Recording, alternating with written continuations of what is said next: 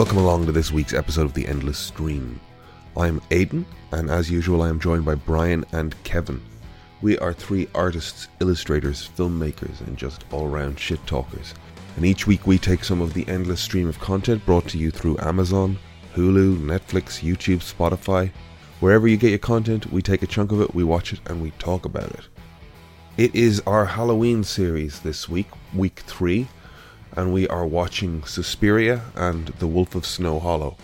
Along with those two films, we will also be talking about the trailers and the nerd news of the week. Given the nature of these conversations, they are very spoiler heavy, so if you haven't seen Suspiria or you haven't seen Wolf of Snow Hollow, maybe go check those films out, come back and join the conversation. If you like what you hear, please consider subscribing to the podcast or giving us a like or a thumbs up on iTunes or Spotify or wherever it is you listen to your podcasts. Anything you can do to support the Endless Stream really helps us out. You can also head over to at the Endless Cast on Instagram where we put up illustrations and clips of the show and we try and engage with our audience a bit more over there. You can ask us questions, you can tell us we're wrong, you can suggest things for us to watch. So try over at the Endless Cast on Instagram. If you want to send us an email directly, you can also do that at theendlesscast at gmail.com. All of that being said, let's get into the episode. Week three of our Halloween series of horror movies and whatnot. Um, we're looking at The Wolf of Snow Hollow, written and directed by Jim Cummings, and Suspiria this week, the 2018 version directed by Luca Guadagnino, Guadagnina, Guadagnino, Guadagnino, Guadagnino. Oh, there's an N. Um, It's an hour longer than the original. and that's very telling of Kevin's uh, feelings towards the film. We're going to get into those as our as our Halloween theme, but let let's have a quick delve into the sort of the weekly uh, news and whatnot. I mean, I guess the big thing everybody's talking about is Robert Webb pulling out of Strictly, claiming uh, you know illness and ill health. You know, he, he got through by the skin of his teeth last week. I think more down to the affection people have for Kermit and Miss Piggy than actually him. I- don't know. I, I just didn't think that he was like really invested in the process, and he might have been a little overwhelmed by how how good some of the younger performers were actually doing. So my first Oh, I'm reaction sorry. was I'm, I'm sorry, Aiden. I'm sorry. Brad, I, got literally just texted, don't stop him. Damn I it! got. s- you texted me what? I, I literally just texted saying, don't stop him. just let him rant about No, no. Strictly. I'm sorry. Can you start again? Because I got stuck on Jim Cummings directed that other film. I was like, "Do you mean Winnie the Pooh, Jim Cummings?" And apparently, it is. uh, Is is, that right? uh, is it? Is the- it voice actor Jim Cummings? Is it the same Jim Cummings? I mean, it's definitely not, Jim surely. Cummings, but does he? Uh, sorry, I missed the start of what you were saying because I was I I was. it's not, is it? Just the same name. Same name, I think. Okay, Um, sorry. You were saying. Sorry. to well, interrupt you know, I that's okay. It's all right. I mean, I know that you're a big Winnie the Pooh fan, and and you know, seeing I Jim used to love Winnie the Pooh. expand his, um, you know, um, career like that would be a big hype moment for you. Um, I was just saying, you know, like after the the success he had with the Flashdance skit for Children in Need, Robert Webb really thought he was coming into this with a lot of like public support. But um, I think he was a little overwhelmed by how well the younger contestants were doing. Like it's it's week two of actual voting off, and two or three contestants got tens already. That's unheard of. One one one couple got three tens. That's crazy. So sorry, did you get voted off? no, he left claiming ill health. Oh, he left? He left claiming ill health, and I thought he looked embarrassed on the show. You know, he, like he would big up his partner. You know, but when it came to him, they go Robert Webb. He just was, a, yeah, I'm here, and Is that a shtick or I see. I I think there's an element of um, his characters cool. through all of the content he's made have been people that you don't like, and that doesn't help you on a voting off scenario. I think there's a very sort of people have a feeling towards Robert Webb. Now, I think uh, he, but like millennials of a certain age are fans, Mitchell and Webb, oh, absolutely. uh, Peep Show, all that kind of stuff. But uh, those younger audience, they're not going to know who the hell he is, and they don't. They don't care. They just see an awkward old man. My reaction to it was he's embarrassed by this, whereas Bill Bailey last year ditched the comedy concept altogether did it? and um, got really Just went for serious about it, which was so which was really tactically clever to like go. I'm going to ditch the comedy thing, and I'm going to show everybody that I'm taking this really seriously. And he ended up winning, and I think that's why. I suppose you kind of have to. Yeah, I don't. I don't know anything about the show. I never watched it. That being said, the article I read afterwards said that Robert Webb had had um, open heart surgery two or three years ago. Um, this is John Z calling. Um, I'll just send him a message. Um, anyway, He knows you're talking about Strictly. I know he, he it's like his ears are burning. He he's a big Strictly fan, you know. He misses Bruno as a judge, but you know he thinks Anton du Beke is Bruno's gone. Bruno's gone. He, he I mean he went to the American one for a while. I'm not sure if he's still there, but um, oh I could talk forever. I mean Gleb and his wife finally got a divorce after you know so many sort of strictly cursed moments in that relationship. Um, My back hurts. but Kev won't be doing Strictly for health reasons. no, Yes. Um, look, the thing is, he had open heart surgery, and he's saying that he's experiencing symptoms based on six days a week training, and it's it's it's a built-in excuse, but it's also very very plausible. So maybe My maybe God, I'm full of six days shit. a You know, training. I don't do anything six days a week. it depends on how committed these people are, because like you know they're doing EastEnders or touring, doing music or stand-up. They're doing their real jobs while trying to train for this show. Um, I would kill on that show if only I were a minor celebrity. I would do so great on that show. Yeah, you're, you're pretty good. We just need to get this podcast to a, a good enough height, get a good following going, and then the Irish Strictly kicks in after after the British one. Strictly is a death a death sentence. yeah, God no, it Not wasn't wasn't Irish one. wasn't Conor McGregor's sister on it or something like, like like that's what I'm talking about.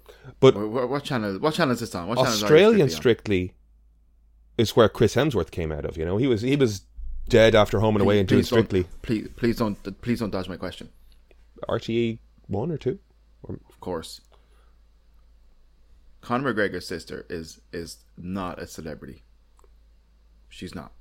Why was she on it? I mean, it's it, it's hard to know. Um, uh, the the if we could have got RTE, if we could have got Chris Hemsworth, I'm sure we would have. No, take someone from bloody fucking Fair City makes more sense. Paul from Fair City for Strictly. Surely, no, surely he's right. been on it. He's probably been on it. Jerry May, she's more relevant. Jerry May. Oh, off of um, the Den. She has more. Ah, bad. I remember back in the day when they hired all of them, like new Yeah, presenters between shows. There was like four or five of them hired at the same time. It was just, it's big talk. They had Jerry May, and she was more for the younger kids and stuff, but she was great. And then, then they had another fella, and he was he kind of replaced Ray D'Arcy. I cannot think of his name. He was brilliant. He was very very good. And then they had a funny fella afterwards, but he was actually pretty good as well. I mean, I, I, I think it's probably a little bit. crowd. I think it's probably a little bit like SNL, you know, where generationally you have your cast, and then everything after that's rubbish. I mean, I'm a Ray D'Arcy guy, you know, and I just couldn't connect anything after that. Damo, Damo or something was a fella afterwards. Damien. Uh, he he was he was he was very good to be honest. Took took me a while to get warm to him, but he was very good. And then actually the guy that succeeded him uh, was a real just like teddy bear of a funny kind of jovial guy, and he was actually great crack. So fair play to the Den. I don't know what it looks like now, but Yeah, I mean, they they they were trying to bring back um, D'Arcy and Zig and Zag, but they didn't renew that sort of adult oriented den that they did last yeah, year. I remember that. That I didn't awesome. watch any of it. Did you? I didn't watch it, but it was it was on. It was on all the time. They they repeated it a lot. I, did, I, I don't I know didn't know what it what is. the they they did a revival of the den during uh, the pandemic year 2020, um, where oh, I don't you even know remember. I don't. I don't know. they they were trying to I don't watch RT. Fuck RT. you know nostalgia and Kevin. if I have to tell you again, I'm going to put you in your box. All right. Um, what?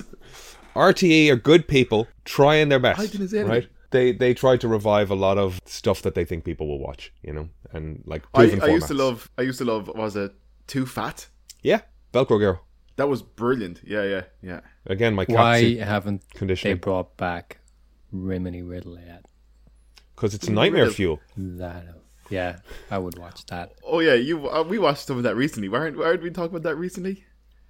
The episode think where he's in the house alone. Is that not that show? Were we talking about it? It is. A, is I this don't- stop motion? No, it's puppets. Puppets. Yeah, Isn't it, wasn't there one where he's like in his room listening to metal or something? Oh and then he yes, yeah. we There's an intruder. Uh, yeah. I watched it. I watched it. it. It's fucking Great. weird. So weird. terrifying stuff. I remember. That's why brilliant. RT is great. They they will take a pitch from somebody and commission something on a chance. You know, it Get could out be of great. it. That's that's complete bullshit. Complete bullshit. Also, but but uh, a segue segue from this. Uh, Will Sliney, storytellers. Best of luck to him. Irish talent there, doing it. Looking forward to seeing what he comes up with. I think it looks good. Absolutely, Will Sliney's um very successful. The, I don't the, know what the that is. Twitch stuff he did. The stuff that Will Will Sliney is an Irish comic book artist who's been drawing Spider Man and a bunch of stuff. What's he doing? He's from Cork, Brian. He's from Cork. Yeah, but what's he doing? He's the only artist from Cork. Let, let, let, let me get. I don't know if this is a bit, but I can tell you. Um, he he was very successfully drawing comics. no, Um, what what's the storytellers thing? He was who is. drawing on Twitch and was then Right. making kids focused Twitch content for kids during the lockdown, which turned into an actual RTE segment on the the school thing that they were broadcasting during the day, where he'd go on and like Which show looked people great. to do art stuff, and that's turned high production into good. a kind of quasi animated live action thing where he look it looks like he's going to like draw characters and someone's going to tell a story and it's going to be voiced by you know a whole bunch of people um, I saw Aisling Yeah, like, Bea's name in the credits again. Big shout out Yeah. to Aisling Bea. Big fans here. We all love her stuff. She's in the new Home Alone movie, which um, I'm not sure if you saw the trailer. Aisling Bea and Pete Holmes. That's going to be great. Um, I love those two. No, it's not. She's doing a British accent. Yeah. No. Um, but no, not genuinely, genuinely, with, with, with regards to the Will Sliney thing, like kind of like that's like I met with loads. That like he's doing phenomenal. He's, like, doing amazing. He, he- he's built his house good there in. Ballycotton. I don't know if you like follow his social stuff. Oh god, Um, I've seen his studio. It's amazing. Good. Off the back of comic books. Living the dream. It's definitely somebody I look at and I go, amazing, he's done it. And then I kick myself for not just. Like, uh, listening to Shalvy's story of, like, I wanted to draw comics, so I got, like, a fucking job that would pay my rent and then just drew comics all the goddamn time. Same thing with Sliney, whereas, like, I went, oh, I'll go and do animation work. It's like, I should have just dug myself into the basement and just drawn comics forever. Yeah, I agree. I, I feel it's something. Definitely during the pandemic, I was just like, wow. I wonder if I just stuck with it because the kind of the the motivation I had for for my own industry, my own job and stuff. If I had kind of like you know funneled that to the comics and stuck with it, be like, wow, maybe I could be somewhere. But like, I'm not saying I would be, but I'm just saying. Uh, but I, Daniel Warren Johnson was just like, you know, someone asked him, how did you become a comic book artist? And he was just like, well, my wife was very good. she uh, she supported me and said, you know, Daniel, this would make you happy. You got to do it. So he's like, I drew comic books eight hours a day when I wasn't making money on it, and my wife supported us. Yeah. and it's just like when, when I got out of fair. college, I started doing that. You know, I just like was like, here's my desk. I'm sitting myself at it. I'm drawing pages specifically around the idea of getting better at you know specific things. I was trying to draw Hmm. costumes and environments, and then specifically you know uh, noir stuff. And then I got a job, and it's just that that, that went away. And I just was like, well, I guess I'm in animation now.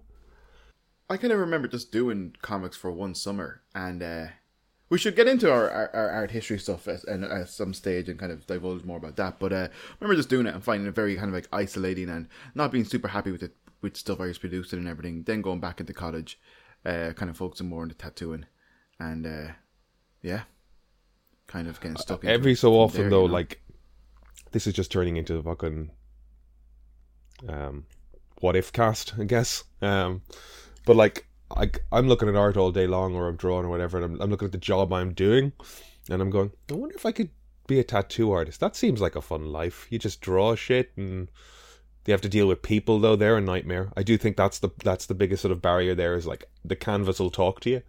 I'm like fuck off. Um, I, di- I didn't say it seems like an easy life. I just said it seems like a cool life, you know?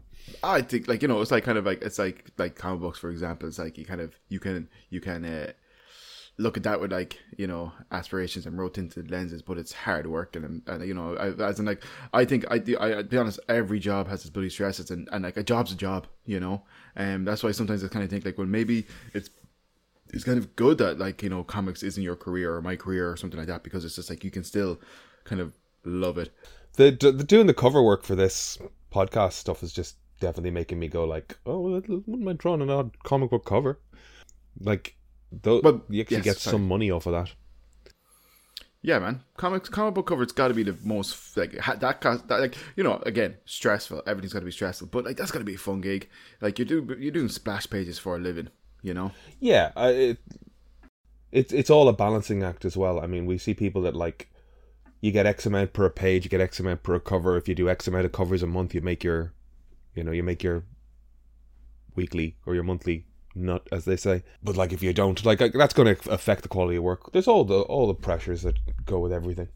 Yeah, I, like don't get me wrong. Like, uh, uh, you know, a creative job is like you know I'm sure people there's but there's probably people who really wish they were in animation. You know, I know loads of people who wish they were in animation, but uh, but you know these things aren't as they appear on the surface. You know, but uh, like I love I do love my job, and I've met fantastic people in my job.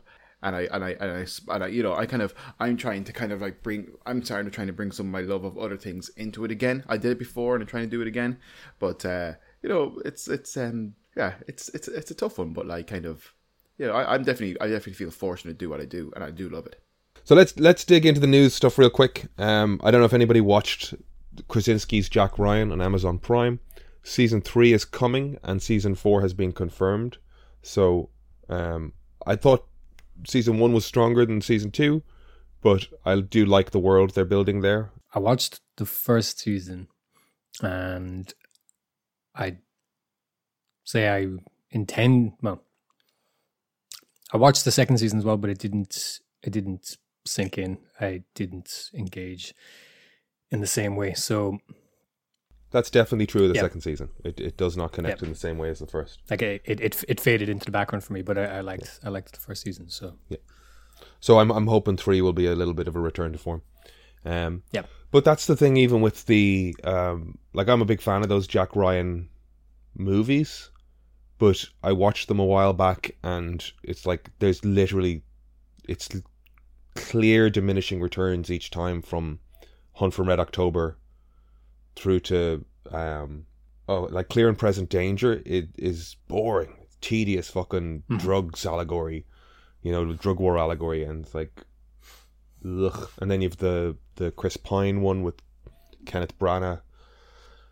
No bueno. Um, the Ben Affleck one's okay, but I do know people that hate it. Think it's boring shite. I, I liked the Krasinski stuff anyway. I thought it was good, and that's why I was surprised that the Michael B. Jordan thing that's kind of in the same world. Uh, without remorse was that it? yeah. It uh, it didn't actually end up connecting to the Prime Krasinski show, at least as yet. We had New York City Comic Con over the last week or so. Um, there was a trailer for the next season of Star Trek Discovery. This is season five, I think, if not season six. That show has never, never found its feet for me, and they keep kind of like re-piloting in different contexts. Soft reboot every season. soft reboot every season trying to find its place and you can see in the trailer where they've you know got a slow mo inspiring speech about the threat to the galaxy like nothing they've ever seen before and it's like there were some episodes of Star Trek the Next Generation where they were just shipping food from one place to the next you know? Can we can we bring it back to some of that small scale shit that was it's never going back to that. Are you crazy? they were trying to settle a trade dispute between two I countries at fell one point asleep. I micronapped in that little description of that episode right there. They're not making a show about that anymore. but they are it's called the Orville and it's good Star Trek This is not good. It's it's fine. It's good Star Trek. And then Lower Decks is better than the fucking Discovery show. Lower Decks is good. Yeah. Mm-hmm. It's it's so funny that like main like even the Picard show. Like I've said this to you before, I don't know if I've said it on the podcast, but as much as I love Patrick Stewart and I love the character of Picard, he's too old to be running around with laser beams firing after him. He can't he didn't do it in the next generation. It's odd though that um nothing seems to be connecting with even. Star Trek fans. It's it. It seems like Star Trek audience like is it smaller than it was, or do they just not care about anything past Voyager? Because that's what it feels like. The the I think the hardcore Star Trek fan didn't really connect to the JJ era. They watched it and went, "It's fine," but it's more, you know, yeah, I mean, I mean, I, I, I think Trekkies are probably like a much smaller, very specific contingent of of sci-fi fans. There's no place for them in today's society. This is a complete spoiler for season one of Picard. At the end of that, it, it gets into like AI cyborg stuff and dealing with data oh, again. No, no, oh no, not spoilers. At the end of that, Picard is killed and his brain is uploaded into a Picard android clone Oh, stop. that has a limited. It's it's still Patrick Stewart with the same lifespan. They literally had an opportunity to put someone younger there and make the show more dynamic. Or what I think they should have done is just actually actually killed him, saved his consciousness, and had it be a holodeck presence. Because that way, the crew that they'd put together, you name the ship Picard, you stick Picard in the holodeck, and when there's a big a bit of problem, they go to the holodeck and go for, you know, But then, like, that character just lives forever, and that's a bit creep, creepy. But- like, kind of, that's not necessarily great. But what you, Just get rid. they they built a crew that you actually started to like on a ship that wasn't a wasn't a Starfleet ship, and if he had died at season one and they named the ship after him, and then they have this That's nice, holodeck yeah. presence where you know we now follow a crew that's able to have space battles and run around the place because eighties whatever year old Picard running up steps in season one looked so tired. I love the guy, but you know don't make him do that. like, Uh, like Robert De Niro kicking that guy's head in, in The in Irishman. the Irishman. have him as this presence that people go to to to confer with on the ship, and that way you get to sit an older man in a in a nicely appointed study, and then have your action show built around it, and he can still get his producer's credit and make his money. You know, instead he has to hop into a new universe and play an evil version of Picard and. This uh, episode, at least the first 23 minutes, is mainly me ranting about things that you two don't care about.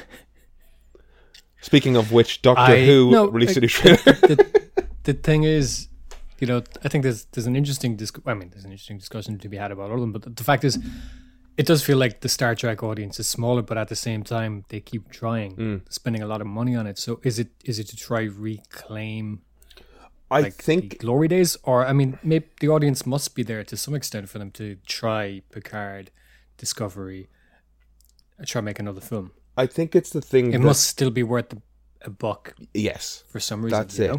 It. I, I I don't I don't even know that it's.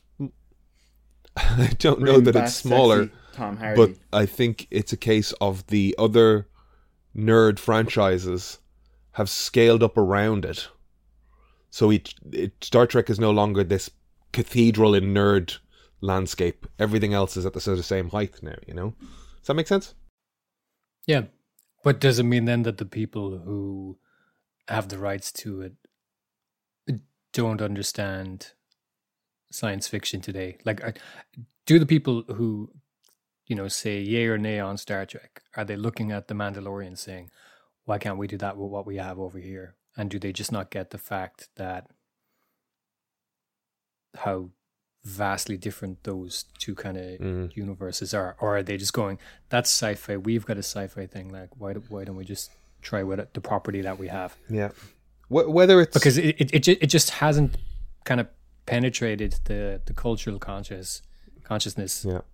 at all. Not since Abrams, you know. Even then, that was very quickly forgotten. whether it's Star Wars or Marvel or DC or Star Trek, the best version of it comes from somebody who loved it growing up and was a fan around it and has achieved a degree of technical skill set around filmmaking and, and whatnot. But like when you have when you have a committee, even people that are deeply ingrained in it, but don't necessarily know what it is to experience it as a fan, you don't necessarily know what your audience is looking for in this content.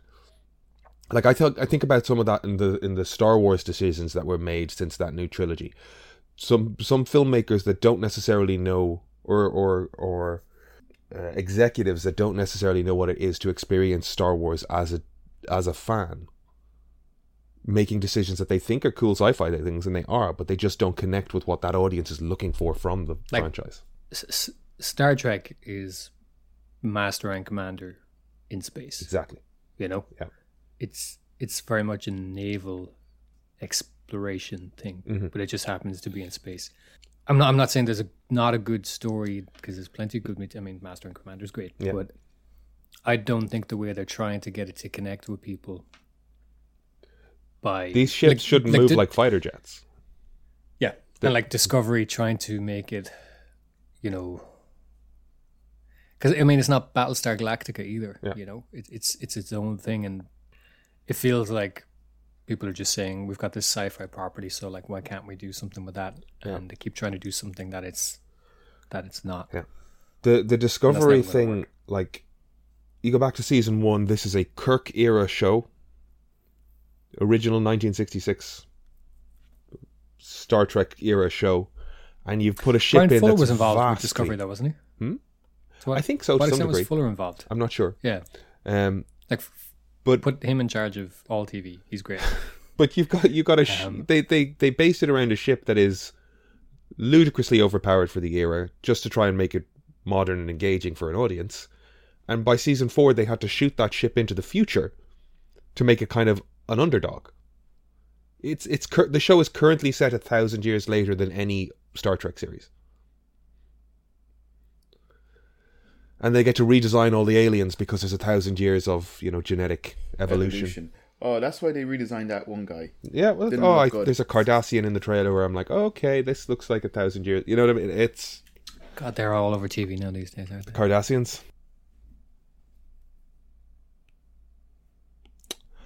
Anywho, uh, there's also a trailer for season six of The Expanse, real teaser thing. Um, six episodes coming in December, I think.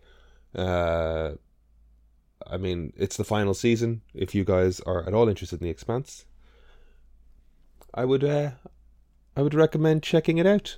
It's a, it's a good show. You love it, yes. It's one of your faves. I do. I keep saying. Yep. Um, I, I, new trailer for Doctor Who. Jodie Whittaker is on her way out. Unfortunately, she has been underserved by the production for the last four years. That's awful. I suppose it was a bad time for her. Um, but they're bringing in John Bishop, so hopefully his performance will help elevate it. Big Mouth season five. Do you guys watch Big Mouth? no, the characters repulse me. Big Mouth's great. It's hilarious. Though. It's a good show. Yes, I'm looking forward to it. Um, I keep thinking that the hormone monster is Will Arnett, and then I'm always surprised that it's not Will Arnett. It's um, It's very Kroll. well Arnett though. Nick Kroll. Yeah. Um, I, I, I I've watched four seasons of it, going, oh well, Will Arnett does that, and then Nick Kroll does a lot of other things, and then you've Maya Rudolph, and it's not Will Arnett, and I always have to go, yeah, it isn't. Um, I wonder. No, well, Mulaney's involved, isn't he? I wonder if the kid does any cocaine and That's what I was about to ask. I mean, did he do? Did he record stuff before rehab? I guess he would have had to. I suppose we'll be able to tell which he recorded before and which he recorded after by the tempo of the the word delivery. No, his cadence. I mean, he tells jokes the same way while he was sober. Mm. You know, Sober in, in I watched I watched the Comeback Kid again recently enough with my dad, and my dad hadn't seen any John Mulaney stuff. And I'm like, oh, Mulaney's great, and just watching him beside somebody who'd never seen him before, I was just like, Jesus Christ, John, slow the fuck down. You're you're just a mile a fucking minute. It's like it's like you got a word count that you have to fit into 55 minutes. He's going so fast, The funniest guys usually are. going a mile a minute. Yep. Uh, That's no, that's the feedback I've gotten. Anyways, but you're not that funny. I'm, I wasn't talking about me, Brian. I wasn't talking about me. I speak slowly. But you're the you're the funniest part of this podcast, though. Yeah, I know. Well, I I guess. Uh, well, I The didn't. I didn't know proves the rule. that. I, I break the rule. oh God, Yeah, yeah. You're the heart of it. I used to be. Um, Big Mouth's coming back. That show is mad, and uh, I'm looking forward to another season of it. Adam Warlock has been cast. James Gunn was teasing the introduction of a character. Was it just Adam Warlock? I thought that was for the Christmas special, not Guardian of the Tree, but I could be wrong. Also, that guy that um uh is going to be the new Willy Wonka, who looks like um, someone pinched his face and just like more like that. Timothy Candelabra. Timothée Chalamet, or as John Mulaney calls him, the boy. The the boy would have been uh like okay, Will Will Will what's his name? Poulter. Poulter is going to be like you know fine. I, I can I can accept him as Adam. I'll watch it. Where's this going? What, what are we Timothy talking would about? have been better as uh, uh, uh, as Adam Warlock Disagree. because he's like a space Jesus. Yeah, but he's already playing Space Jesus. He's playing Space Paul, the Apostle, because his name is Paul. Yeah, I know his name is Paul. I've listened to the first fifty minutes of the book. Um. Yeah, he would have been a better Adam You th- you think Timothy Candelabra would have been a better Will Poulter? from from comic book. What what Will Pol- Poulter looks like in the comics versus what how he's going to be portrayed on and the, in the Guardians of the Galaxy movie. Yes, Will Will Poulter looks great though. He, he's also he's he's a big guy. He's six three. Oh, I, I like him. Don't get me wrong. I like him. I just I just wouldn't have put put him for Adam. That's all. Timothée Chalamet was only six foot. I'm taller than the boy. I really want Mulaney's wife to hook up with him now. That'd be perfect. Um, it's just outside that whole thing's a car crash. Like not to gossip and stuff. I'm I'm a huge Mulaney fan, but the second I saw him after presenting on I don't know what's going when on. he showed up a couple of nights later on Meyers' show, I was like, he's clearly relapsed. I thought he was doing a bit for a second. He came out in this massive coat, shades, and he was un unshaven. I was like, uh, he's he's using again, clearly. Wait, hold on. That was like, did we know that he was um, a, a drug user prior to that SNL Meyers bit? Yeah, yeah he, he he he's he's talked about like getting blackout drunk since he was a a teenager. Oh. And he kind of quit. He quit. He quit. He sobered up after college, basically. Hmm. So from around the age of twenty two or something. So he he yeah he talked about it quite a bit. That he used to do a lot of coke and ecstasy and drink and stuff. And Well, he spent a great deal of time of in material. Ireland. he did indeed. Um, yeah, no. So he's, he talked about you know having to sober up. Ah, I didn't realize. So yeah, See, I, I didn't So- realize he can. So, like him showing up looking like he'd had a party didn't bother me. You know what I mean? Like I was just like, yeah, the, Ah, the no, guy's had a party. The, you the know? second I saw it, I, I, I the second I saw it, I, I thought it was a bit, and then I, he sat down. and was like, "Oh no, this isn't a bit. He's he's clearly in the midst of Yeah, a, that's sad. a bit of a spiral. Yeah, Well, his wife cheated on him Well, with Timothée Chalamet. You know, so Was it? that, that'll no, no. no, no, no. I'm I'm saying it'd be hilarious if. Do you know he did a bit about his wife being a Chalamet? No. fan? No. That's insane. I don't know He's got a bit talking of about. routine, Yeah. Yeah, but Mulaney has a bit in his routine. He talks about the fact that he's, I think he's six foot or six one, and he's Yeah. like, I'm oddly proud of that. He's like, I, I don't know why. He's like, it doesn't matter, but I'm proud of the fact because I'm tall, and he doesn't look tall, but Yeah. but, But my wife not- told me one he- day that he looks like Timothy average, Chalamet yeah. is six foot two, and that bothered his me. wife is a big Chalamet fan. Yeah, um, but he's also got a bit about you know, uh, he's got a couple of bits where people are like always asking him and his wife, you know, when you're gonna have kids and stuff. And he's like, we're never having kids. We've no intention of having kids. Neither of us want kids. And then he, you know, after getting clean in rehab, he very quickly got into a, a relationship, and then he's now expecting a kid Oh. after telling all these jokes about never wanting a kid, him and his wife never wanting a kid. But he's still with his wife. No, No, he's with Olivia Munn now. Oh, okay. He divorced his wife. He, he he he went to rehab, divorced his wife, went back to rehab, I think, got out of rehab and hooked up with Olivia Munn, and now they're expecting a kid. Well, you know, Olivia Munn seems cool. Hopefully, she can put him on the straight and narrow. Mm, it's not her job to This- put him on the straight and narrow. It's just a, it's just an interesting situation all round. Yeah, let's not put that on her. you know what I mean, though. As in, like, you hope that that kind no, of thi- thi- this this is a train wreck. Yeah. you don't get into, you don't.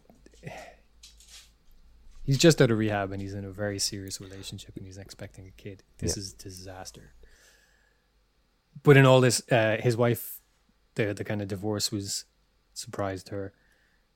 Um, she's kind of upset about it. that's really So it'd be hilarious if she. It'd be yeah. No, it is sad, and that's why. That's why it would be hilarious if she. uh she did hook up with Chalamet after And who's who is this lady? him doing. Her name's Anne Marie Tendler. I think she's an artist. I think photographer and artist. I believe. Hmm. I think. Do, you- do you know what is? It's it's just my own projection, and I know it's my own projection. But when he showed up with the rug and comedians and cars getting coffee, and the wife was like, "No, we're taking that back," I went, "Yeah, that doesn't work. That relationship doesn't work." I looked. I looked at the dynamic between him picking out some piece of furnishing for their house and getting told that's not going in our house, and I went, "Yeah, that's not going to work." Oh wow, that's like I think she's like a designer as well, though. Yeah. something. yeah, Yeah. but like I Yeah. like I, that's like me and Emer. You know, we go somewhere like oh like that. She's like no, it's, she but she has better taste, and I and I respect that. I think that's just she's a designer. She has probably better taste. John Mulaney. I think often relationships with comedians can work really well when they're on the road two thirds of the year. Anyway, let's keep moving because that took a weird divergence. Um, Sofia Vergara's in Cork. right yeah, now. but so is Joe Manganiello, so you watch your fucking step. I could fight Joe. Yeah, maybe in Dungeons and Dragons. He's a Dungeons and Dragons fan, right? Yeah, he's huge. Look, I don't give a shit how big he is.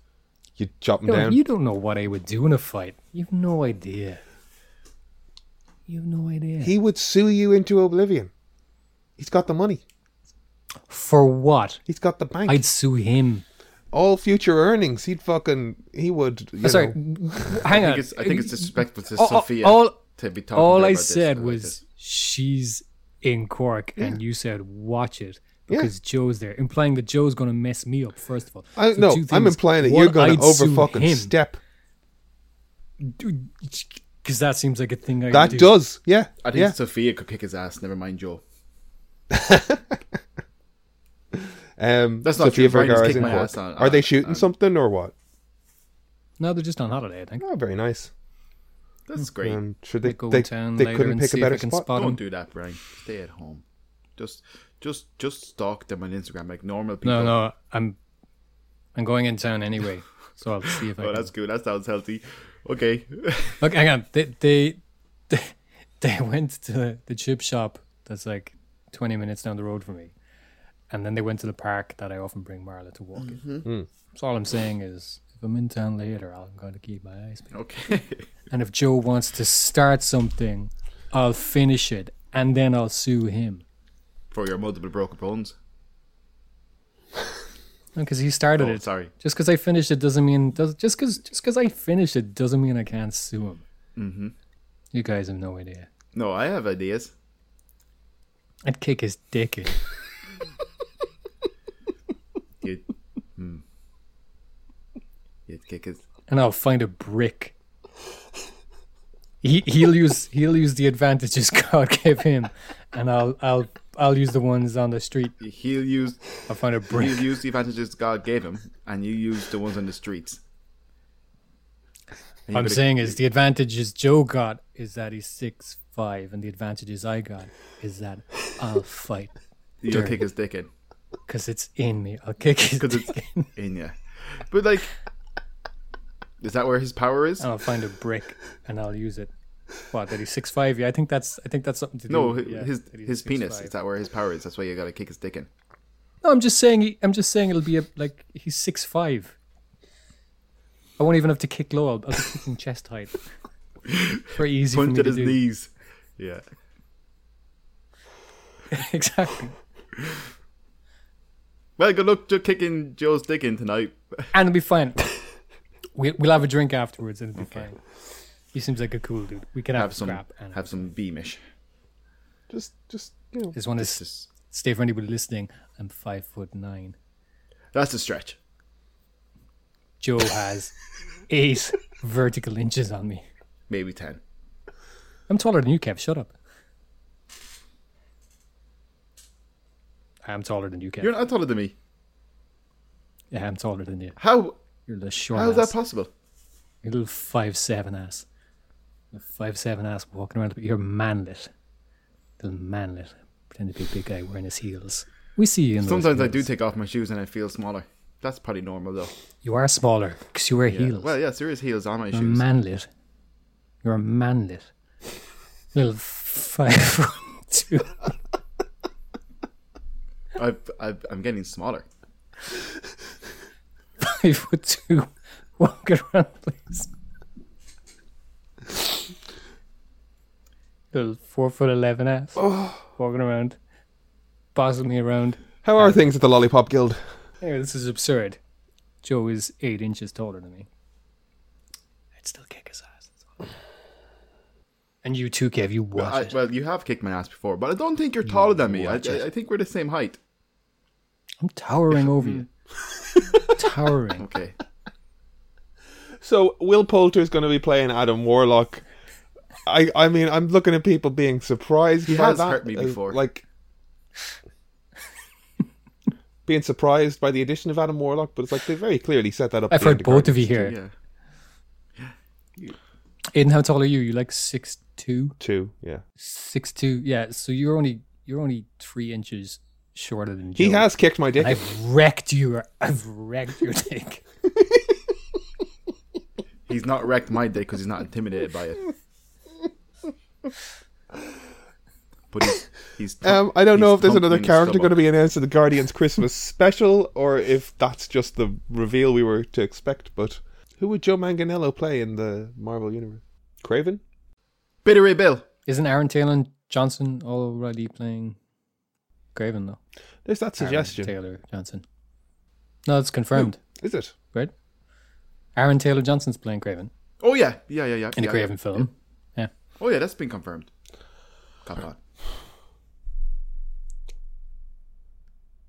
There's also going to be a Harry Potter quiz show for the, the holiday seasons presented by Helen Mirren. Are they using her because she's like the only British actress that wasn't in a Harry Potter movie? Does seem like that's going to be an opening joke. I'll watch that. I like a seasonal show. Nah, nah. Do you know what I miss? I miss Deal or No Deal. No, fuck it. Fuck. They did really good seasonal episodes. fuck. Um, Put everybody in costumes. No, no interest in Harry Potter. No interest. Zero. Interest was really annoyed quiz. that like Who cares? all of the rest of the world decided that Deal or No Deal should just be 20 models holding suitcases. Like, Noel Edmonds really nailed the format. I missed that show. Let's not give him the credit The Noel Edmonds, because it had nothing to do with it. the Noel Edmonds instance really nailed the format because it stuck these people together in a hotel for a period of time and they built relationships and the chat was real and you cared as opposed to just some model standing up in the background. It's like, I've never really watched it. I like. I like um, uh, with the weakest link, and eggheads. I I like an egghead, but I was never into the weakest link because I, preferred- just thought Anne Robinson's like witty comebacks were always just dog shit schoolyard Cruel. bullying. Some of them. Some of them were They, were, cruel. they weren't yeah. even they, they were cruel, but they weren't smart. They weren't. No, I know like, that. I It's know one that. thing roasting people, but it was always just like you're a big girl, aren't you? It's like Yeah. No, she was horrible. I. I I used to like that. Used your to kind beard of really, makes you look shit. Like It used to really make me kind of like. Uh, I used to hate that part, but I, I do like a good quiz show. Uh, and the chase. I love the chase. yeah, Um, but yeah, Harry Potter quiz show. Oh God, no. no, interest, zero interest in Harry Potter lore, zero interest. I'm not saying it's it's bad. It's just it's definitely just not. It's me. not for you. It's really. I, Not, I love yeah. it. I definitely like. I definitely associate that with the Christmas season. So I look forward to them showing up on the telly at the end of the year. Let's let's get to the meat of the episode because we have spent 46 minutes talking about John Mulaney's breakdown and Joe Manganiello's dick. So, Wolf of Snow Hollow It's an innie now. was and the kicking in thereof. yes, Brian turned his penis from an Audi to an innie. Now it's like a dog's. for manlets now it's everywhere. like a dog's penis. I did it in the name of manlets. What's what's a manlet? It's a little man. Oh, oh my God. Okay, like a piglet. yeah. A manlet. Anyways, I'm Uh, I'm definitely like I'm definitely five nine. Because I know this because I, Yeah, you you I've were. been five nine since maybe like I remember you telling me you were five eleven before though, and I, I had to tell you To take your heels off. that that couldn't be possible because we were standing beside each other and we were the same. no man I've maybe in I was talking about in heels or something but uh, I've been uh, I've been five nine for uh, most of my life like obviously not like you know initially but over time and I I wonder, at- like at- you literally just said that, and I'm like, I bet you if we did the maths on when you stopped growing, you haven't been five nine for most of your life. oh I've, I've- I've been five nine for half my life Maybe. I don't think I've gotten taller since I was like 15 16 Okay. I'm 33 now Well, if anything, then you have most likely got shorter. Do you want to get Emer to measure you? Emer has measured me before it's very No, dis- but your height. she was very disappointed Both, yeah, sorry, and, and uh, I, I, I, Hey uh, both, both things, yeah. Wolf of Snow Hollow is a 2020 film written by Jim Cummings, directed by Jim Cummings, starring Jim Cummings. But Not Winnie the Pooh, Jim Cummings. Speaking of Jim Cummings, Wesley Snipes is five nine also. Tom Hardy, have, have we all slept? Joaquin Phoenix. No, I'll tell you what, I haven't fucking slept all that well because I was up till three o'clock watching Suspiria, and then I had to get up early this morning. Do you know what? I didn't either. I I, I went to like bed late hours. and had to get up at four in the morning. Oh, God bless you. I went to bed at 20 past 7, okay, so shut the Yeah, fuck but you're used to it, Brian. You're out there stalking Sofia. the hills of Cork. it's longer from the back. Go on. there are only so many sort of five star hotels in the Cork city metropolitan area, right? Unless they're They, chain. they could have they they could have rented Beautiful a Airbnb. luxury B and B house. Yeah, mm. I'm happy for them that they came to Cork as well. More people should come to other places than Dublin because the government is anti-rural. Aidan told me that this week, and I agreed with him. he's he's not wrong. He's he's right. I don't disagree. I think that the rural communities of Ireland are woefully underserved by the the the infrastructural development of this country and the fact that you still can't fucking get reliable internet in a lot of this country is bullshit. We're small enough that that should be fucking dealt with. The fact that the rail services are as the fact that the rail services were better a hundred years ago than they are today is ludicrous. Last last train to go at seven thirty on a fucking weekday. Is no trains to shit. Donegal. It's dumb. It's dumb, man. No, no. Donegal's a forgotten you county. Can, you, you can see maps of the rail system in Ireland through the 20th century, and you can see how they withdrew services from large chunks of the country. Bullshit. They sold the steel.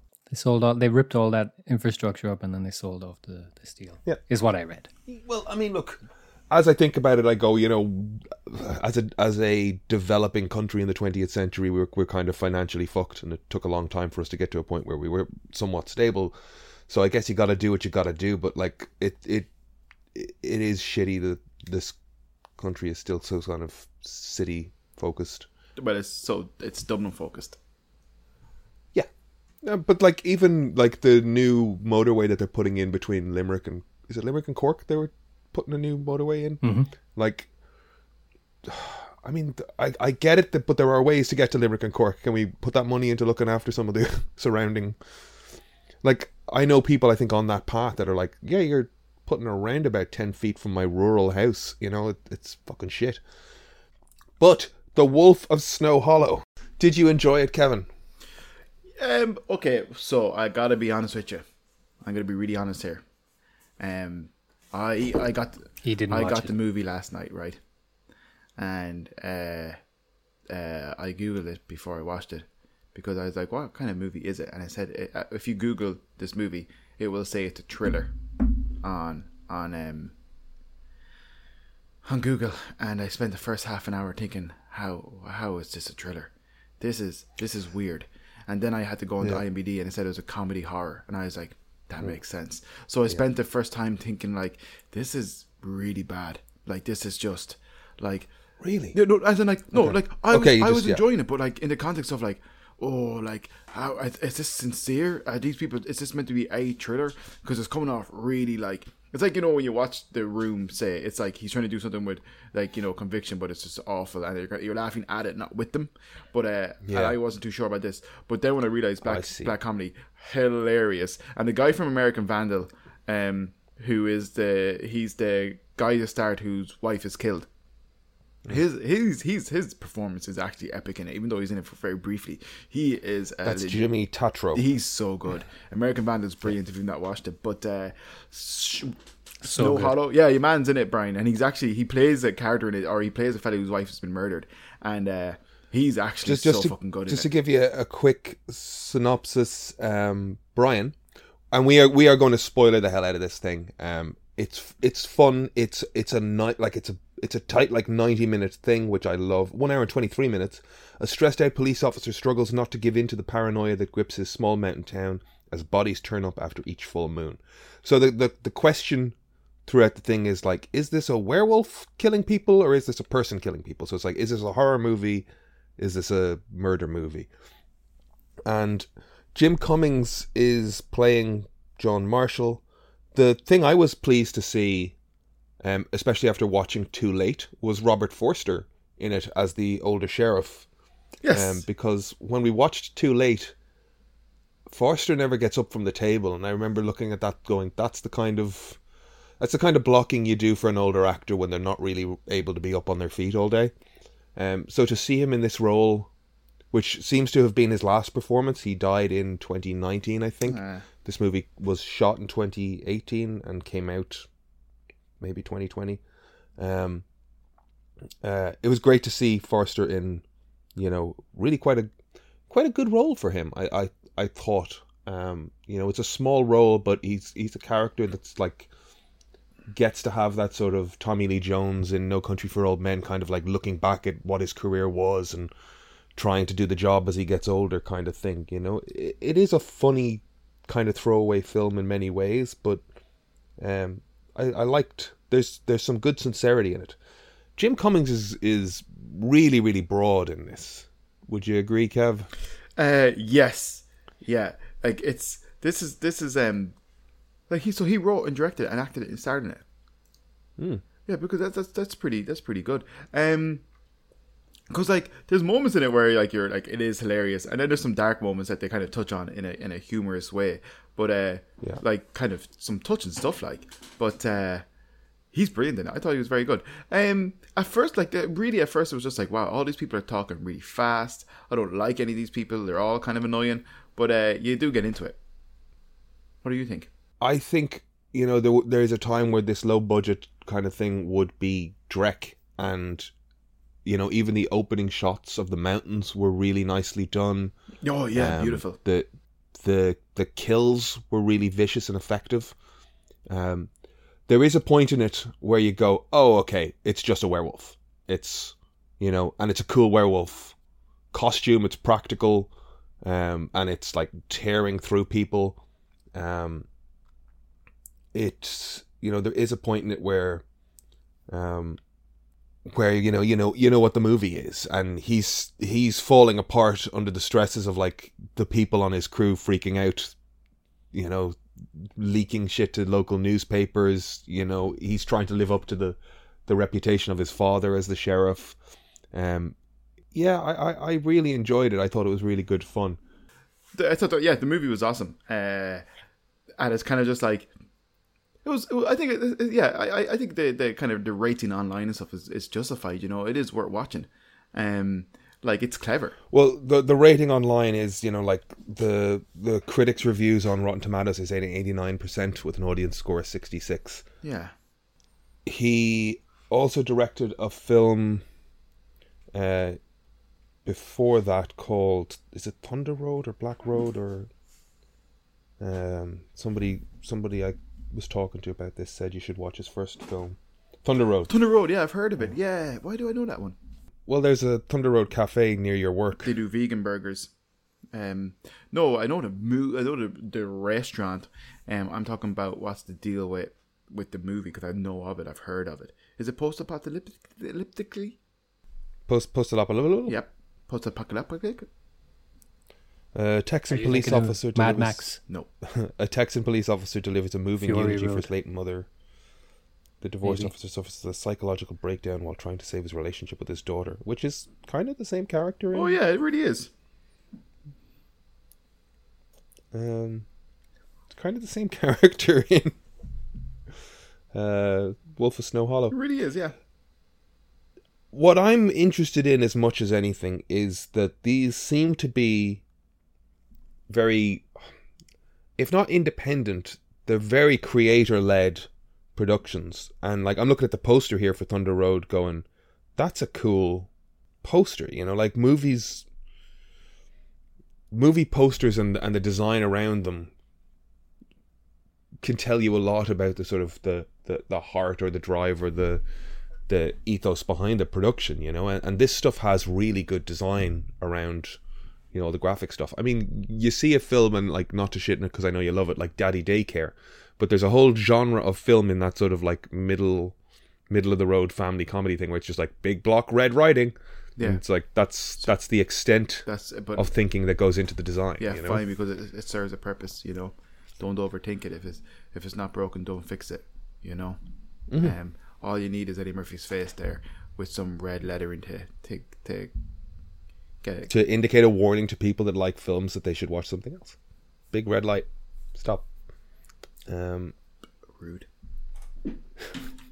Uh, sh- the One of Us know hello. really good. Um, yeah, but I kind of like it does keep you on your toes. Like it's kind of it's very well done, and it's just like holy shit! Like the reveal of, of when you first see who's doing these attacks, like as in like uh, like when you see someone being attacked by what's going on. Um, Yeah. It's really really cool. Like uh, I suppose sure, Yeah. I suppose we can say it, but when you first see the werewolf, it's uh, it's fucking awesome looking. It's so cool.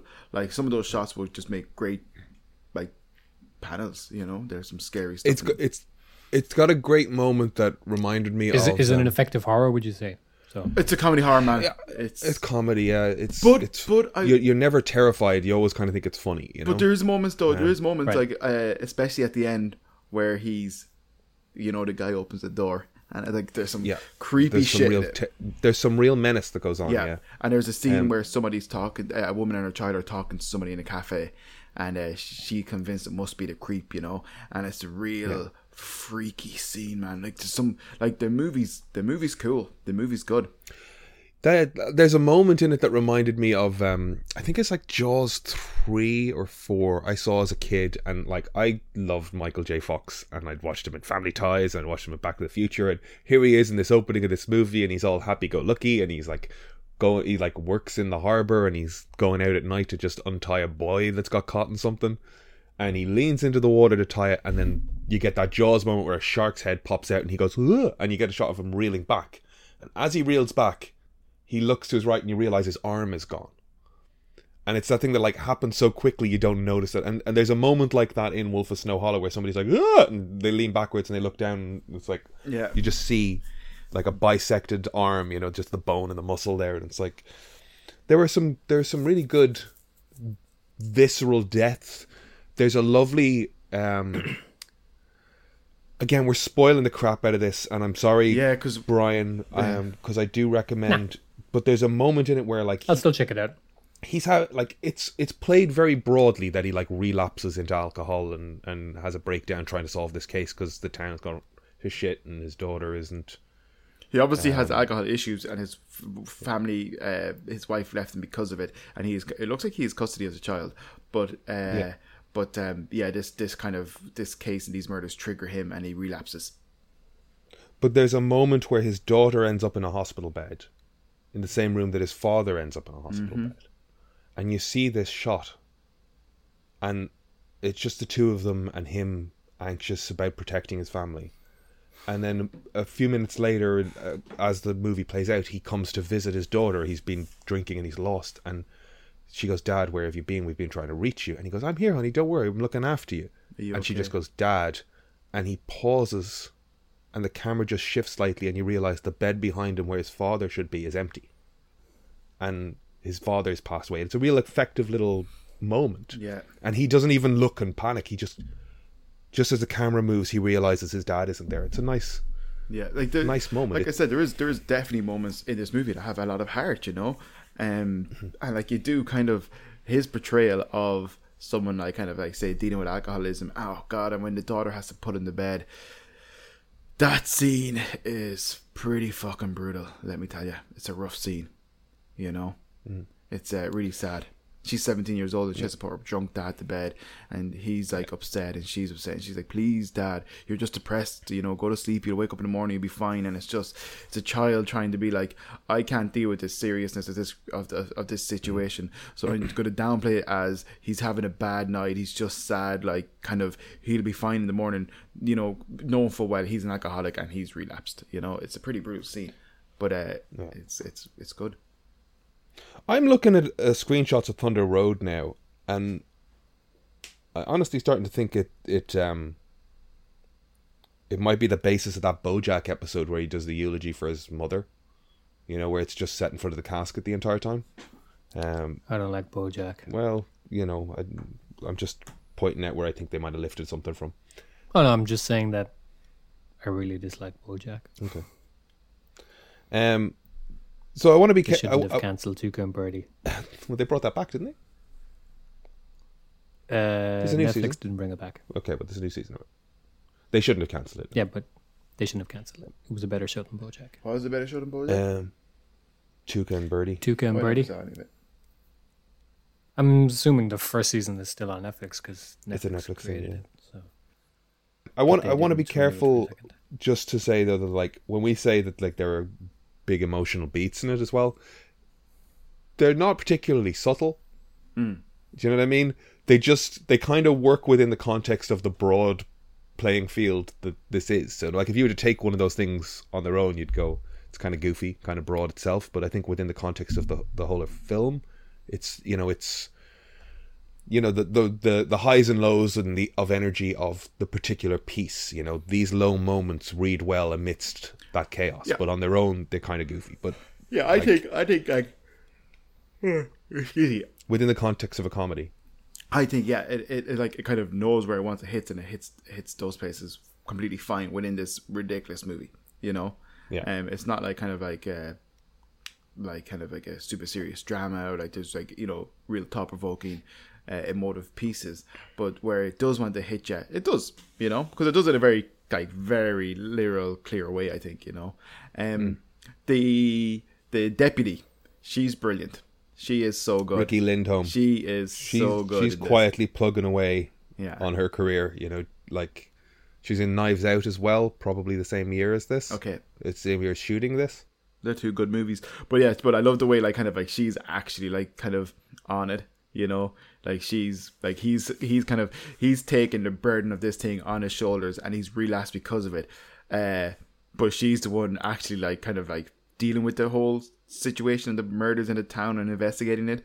And um there's even a point where she's kind of just like, you know, like, you know, he's getting out of the car or whatever, and she's just like he's he's kind of like, oh, I'm just going through some stuff, blah blah, and she's like, yeah, it's it's the job, like kind of just like put up your boots, pal. It's the job, you know. Like he's trying to the stuff he's saying is just like, you know, oh, I have this, this, and this, and she's like, yeah, we all are. Like it's the job, you know. It's a good scene. That's not a helpful thing to say to someone.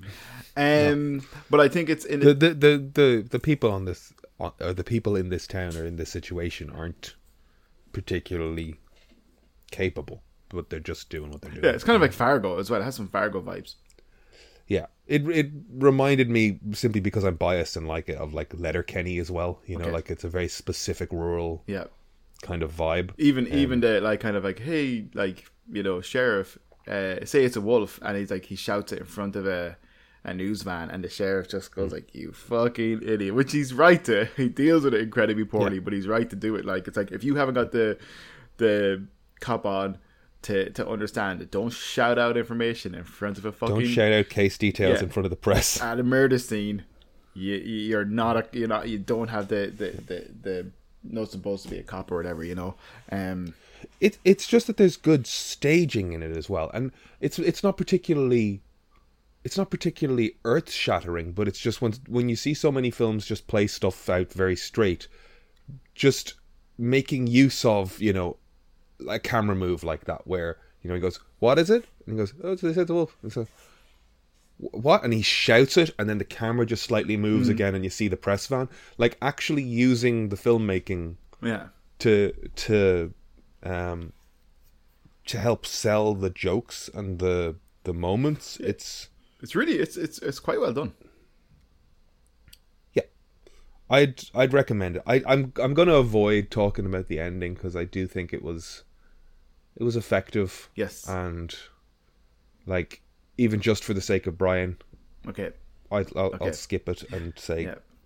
um go and watch it um I thought though, kind of it. I liked it. It was clever, you know.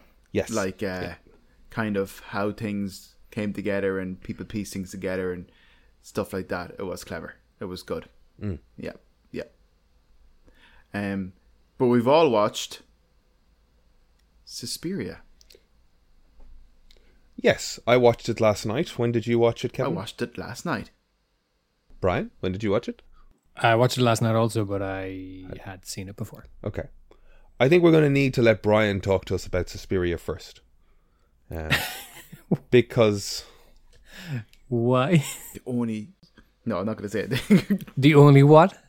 no, Did say, you not say like it, say it not on Did the you podcast. not like but- it, Kevin? No, okay, hold on, hold on. Brian. Brian, please tell us about Suspiria. Give us give us your summary of the movie. Give us your thoughts on the movie. Suspiria is about Suspiria is about a dance academy in Berlin in the 70s that is also home to a coven of witches. And it's a remake Coven. of. That's what I said. Hmm. We can play it back. We're recording this, Kevin. We It- can play it back and we can hear that I said exactly. I pronounced it exactly. What- what did you same say? did. Coven. Same Coven. thing. I'm not hearing it. Watch Your Dick, Kevin. You're saying I'm not hearing it. I'm you're sorry. saying It's Coven. exactly the same. Coven. But it's pronounced Coven. Excuse me. I'm not taking pronunciation lessons from the guy with a speech impediment. Yeah, I wouldn't. I wouldn't. I'm terrible. Yeah. I'm allowed to say that because I have a speech impediment. ya? too, So, kind of, yeah. I don't think the Cork accent qualifies. That's that's the that's the second impediment. I've, I've, a, I've a primary one Oh. as well. God, very, very inflict. Afflicted. Yeah, man, fuck, I couldn't even say it. God, I'm terrible. Don't you dare oh, correct me. Why did you want to do a podcast So- with a guy who can't? Actually, So- dare you? So Brian, Sorry, mate. you had you had got to the point where it's a coven. remake. It's a it's a remake about a dance academy and a coven of witches in the late seventies in East Berlin, or it just said divided Berlin, so it didn't necessarily specify which Berlin. But I, I guess tell us more. Um, Like we're going we're going full spoilers. Tell us the story so the audience is on the same page as us. hang on. Have you watched? Yes. We both watched it. Yes. Yeah, we both watched it. Did you not get it? Is that what Oh, I'm I doing? got it. I got no, it. we, we- just yeah, I got it too. But just for the people that didn't get it, just tell us about it. Explain it to ye like you're five, is it? exactly. Explain it to the audience like they're five, because we we got it.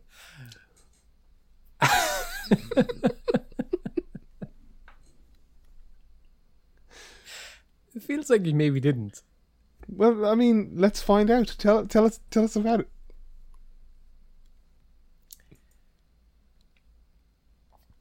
As an American arrives in Berlin Mhm. to study at the academy, and uh, spooky spooky shit starts going on because there's a coven of witches running the academy. It's pronounced Coven. Seriously, are- it, am I saying that because of COVID? Is is that what it is, No, Brian, not sure. you're right. or or is it just how I or is it just how I No, pronounce you're it? okay. Coven. A coven of witches. Well, I mean, it's the same thing. Like where it plays in the accent, it doesn't matter. But I'm just wondering, am I am I saying it that way because of COVID? Apple, That's wondering. apple. Yeah, it doesn't interesting. matter. Hmm. Bagel, bagel. Yeah. same thing. So an American dancer arrives to this academy. From Ohio.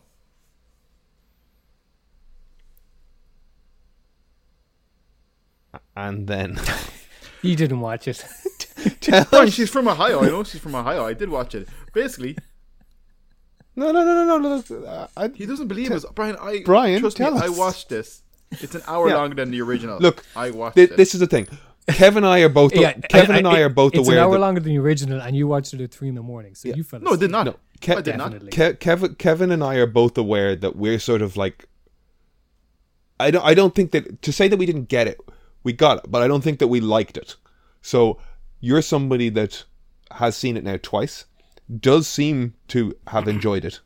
So we want to hear your Yeah, perspective you on it recommended first, it, so you better fucking and start talking. and about that's why I'm asking you to lead the piece of the podcast. Where first Okay. for the audience, give us an overview of the story, and then tell us what it is you like about it. it. yeah. What? I- Okay, well, overview of the story. It's it's it's a spooky, spooky witch dance academy where people go missing. Um, that's kind of all you really need to know plot wise, I think. I like it, But the, because there's there's a goal. There's a, psych- a psychologist kind of investigating the school with one of the students after a former student suffers a mental breakdown. Yeah, we, I, I really want to just like get all the beats out there so that we Yeah. can talk around them. Yeah, you know, yeah, that's what I'm Um, trying to say.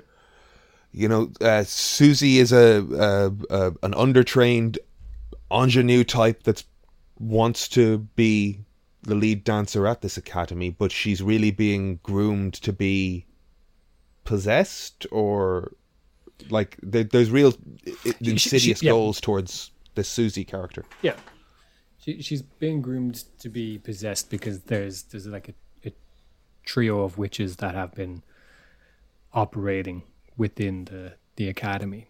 Um, so where we kind of think it's heading is that she's been groomed to like become a, a vessel, but it turns out she's actually one of the incarnations of one of the, the kinda witches. Mother Sp- Suspiriorum, basically, Yeah.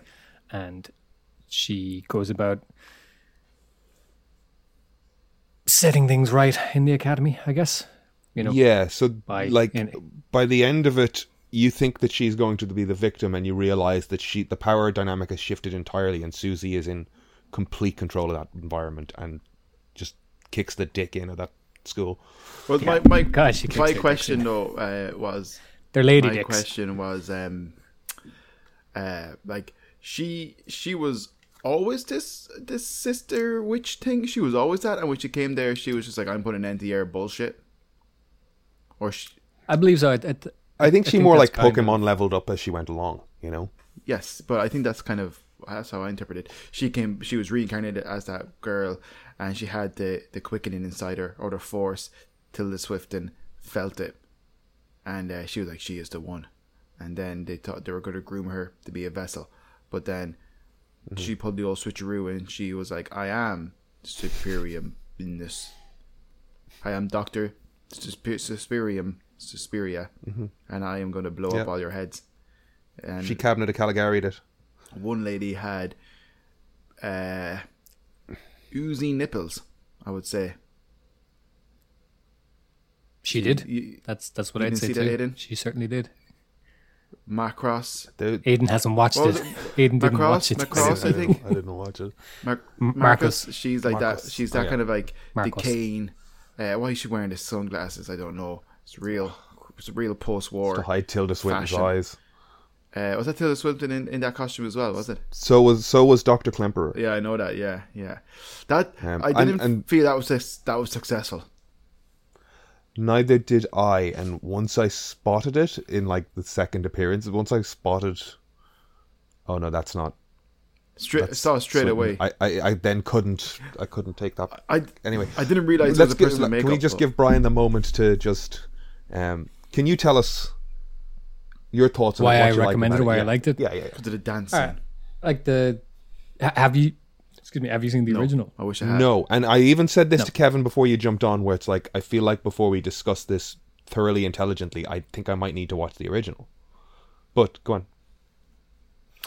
Um, it's quite different from the original in a, in in a few ways. Like the original is much more kind of lurid and garish in the colors, and it's almost like um, it's very much a kind of a sensory overload between like the sound and the visuals. It's very intense. It's um, it's kind of trippy. Um, but it's The original is Dario Argento, Argento, Argento, yeah. in the seventies. Yep. Um, so this is quite different already then with with the kind of much more muted kind of palette and things, but um, I like it because it kind of reinterpreted. I think it successfully reinterpreted what has been, you know, hailed as a classic of of the genre, and I just think it was effectively creepy in so many places and visually like the the dance routines and everything were just you know very some very powerful imagery in it Very strong Um, visually. i just yeah. yeah and yeah I, I- I just think that it's it's kind of it's impressive that it it it was able to stand its own Yeah, against man, it's the it's the, the fucking original. it's the poor man's Black Swan. Like don't even get me started It's just done done Get him started. with that with that No. perfect blue rip off fucking bullshit. Mark Kermode. Whilst The Argento was a movie that leapt and flew, this is a movie that sits there and tells you off. I don't know what that means. I do like Mark Kermode, but I think I might have to go read the full review of that. I was having the same journey that I had had with Hereditary, where every time I got thoroughly freaked out, I would send you a message going, "I fucking hate this." Um, but with Hereditary, Um, I cared about the daughter, I cared Yeah. about the brother, I cared about Toni Collette, I cared Yeah. about Gabriel Byrne. Yeah. I didn't give a shit about anybody watching Yeah, this. no, all awful. I was people. just like, "What's the payoff for this going to be?" yeah. I wonder. I didn't. I didn't Well, care it, about it, it. it's it's a it's a very different Absolutely. approach. Yeah, and it, it's much more arty. like I said. It, the the original is, I mean, Hereditary is an assault on the senses as well. In a way, I think. Yeah. Um, but just different approaches to to the same thing, and I, I think they're both valid. And I, I completely agree. Yeah, um, Her- Hereditary works one because the horror is a metaphor for toxic family dynamics and stuff. Mm-hmm. But two, it only really works because it needed that family dynamic for it to be an interesting take on what otherwise would be a kind of a possession ghost story type thing. Um, I don't think that this necessarily needed that to be effective because it's trying to do something. It's much more again a it's a kind of a sensory thing in the same way that the original was, but it's not really. It's it's unsettling then in a more abstract way mm-hmm. than Hereditary. Like I said, we both said like the the scene where Toni Collette finds the body in the car and then sh after the funeral and she's just like screaming grief. Mm. That's the most horrific part. That's the most hard to watch part because it's it's a different type of Pain. psychological horror. Yeah. Whereas this is more of a abstract kind of Yeah, a fair. sensory thing, I think. And I, I just I just find like I, I watch I watch. I think well I think the majority of horror movies don't hit the mark for me at all, Mhm.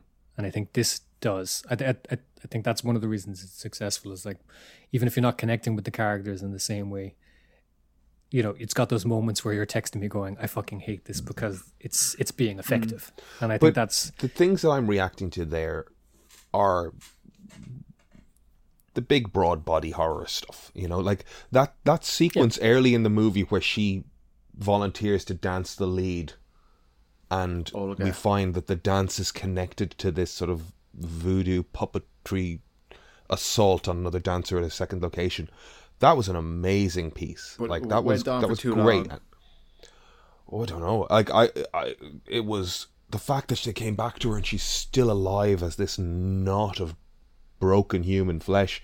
It was at that point, I was at that point I was like Hereditary, horrified and tense and and watching it.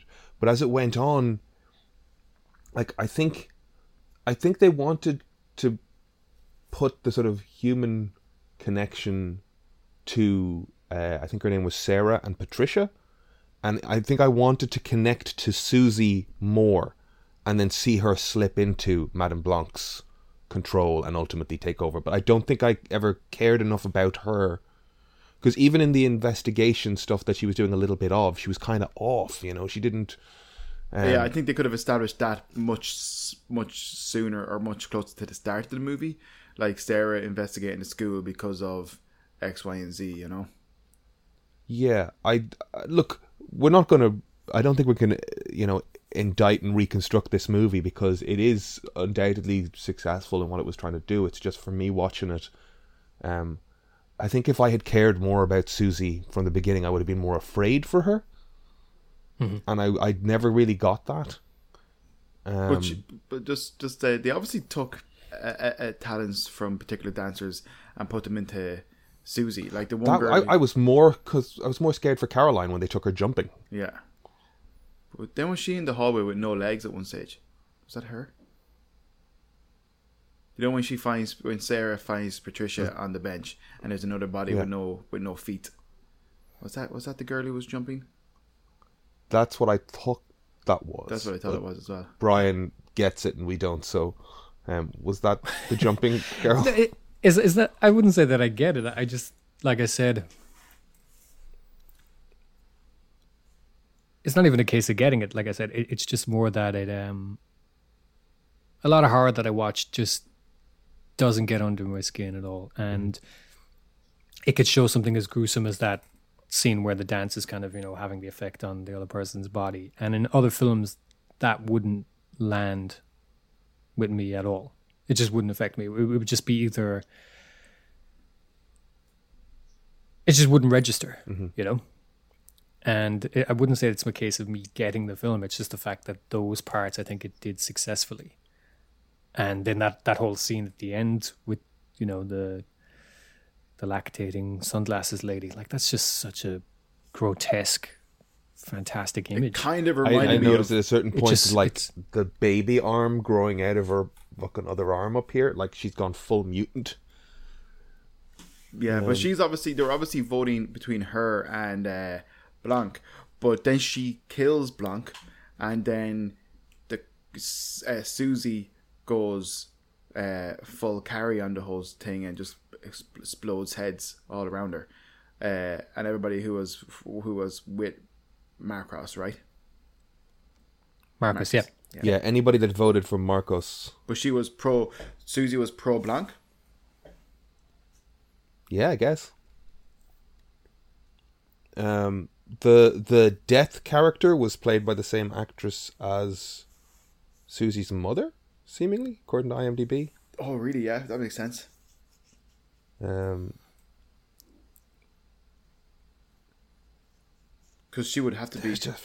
she would have to be something. I actually figured that was her mother, to be honest, um, because like kind of why like you know, if if the woman who gave birth to this witch was probably something of a of a demon or something herself. Not that I'm saying witches are birthed from demons. Don't be offended if hmm. if, if if you're a witch. I'm not saying that. So, Brian, can you? I mean, I feel like I need to do my own reading on this, but maybe you know better. the The hostage crisis that was happening in Berlin at the same time plays out across the length of the movie. That was a five day siege before they took the hotel. Like, how long was she supposed to have been, or was it over many weeks? And what's what is what if any metaphor are we supposed to be connecting between the two stories or narratives going on or have you thought about this at all He Yeah, no, I, I- I think,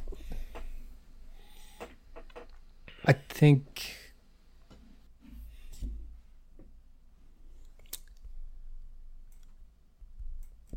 I think it's sort of, I don't know. This is just me, kind of. I've never really.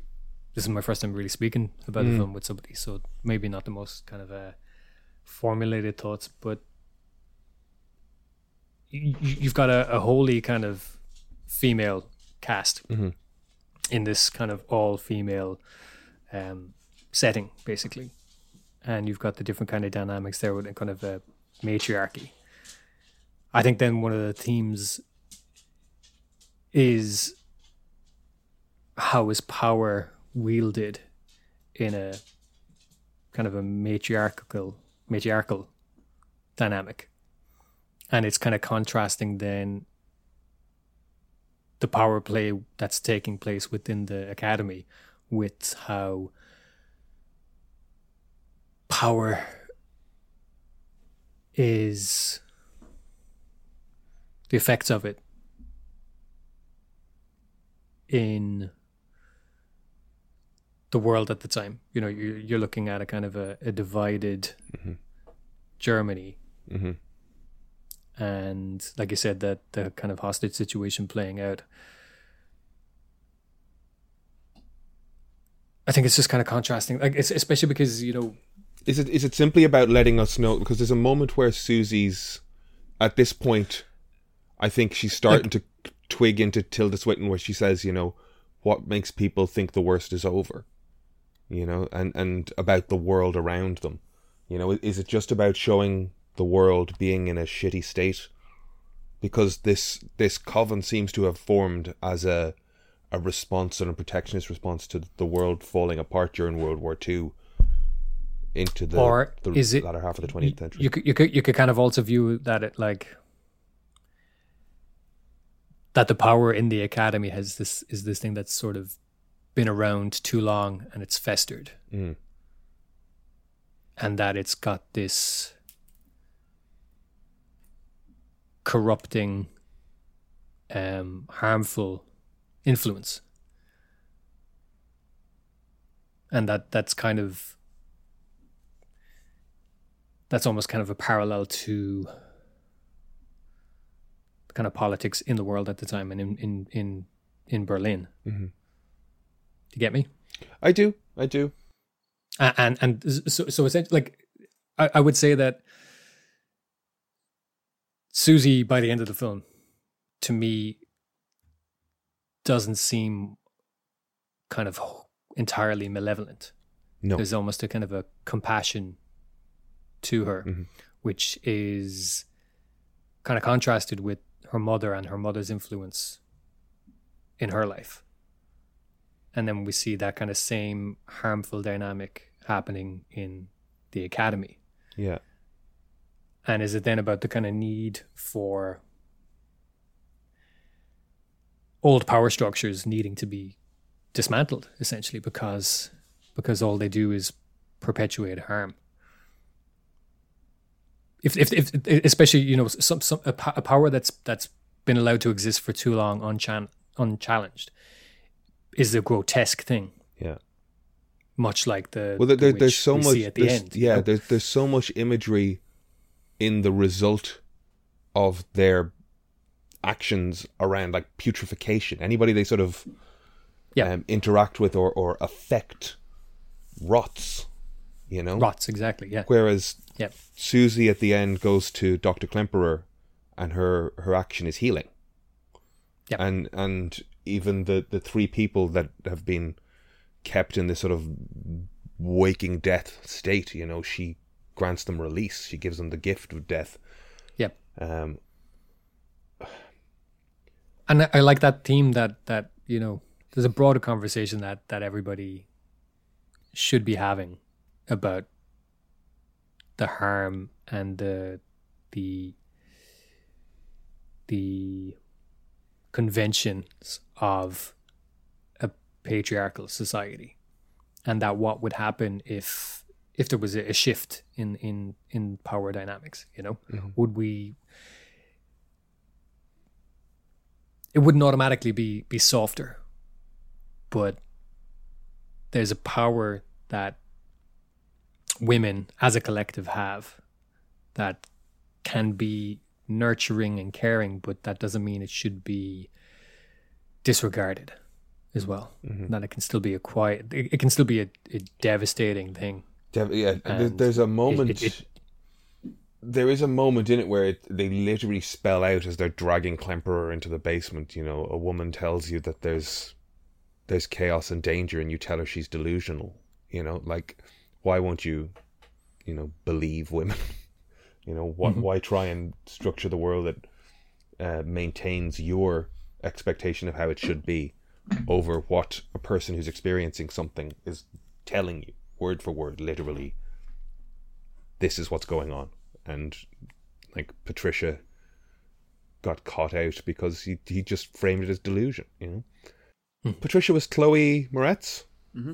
which I was like really happy to see because I like as much as I don't think that um, Kick Ass is a fantastic film or franchise, she you know she stood out in that role and you know was set up to be kind of a a, a force in Hollywood since then. You know, like young actresses that deliver or young actors or performers that deliver, and she's kind of like the last thing was that Tom and Jerry movie. So I was just kind of really happy to see her in something that's like, oh, this is this is I've, good. I've seen her in a few things that are like, good. I don't know kind of like what the last thing I saw her in, but she was in, um, she was in a, a, a, a movie about a woman who had a, I think it was like a brain tumor or something. I Can't remember. She was really good in that. She's good in The Equalizer, and she was good in. I watched something else with her recently.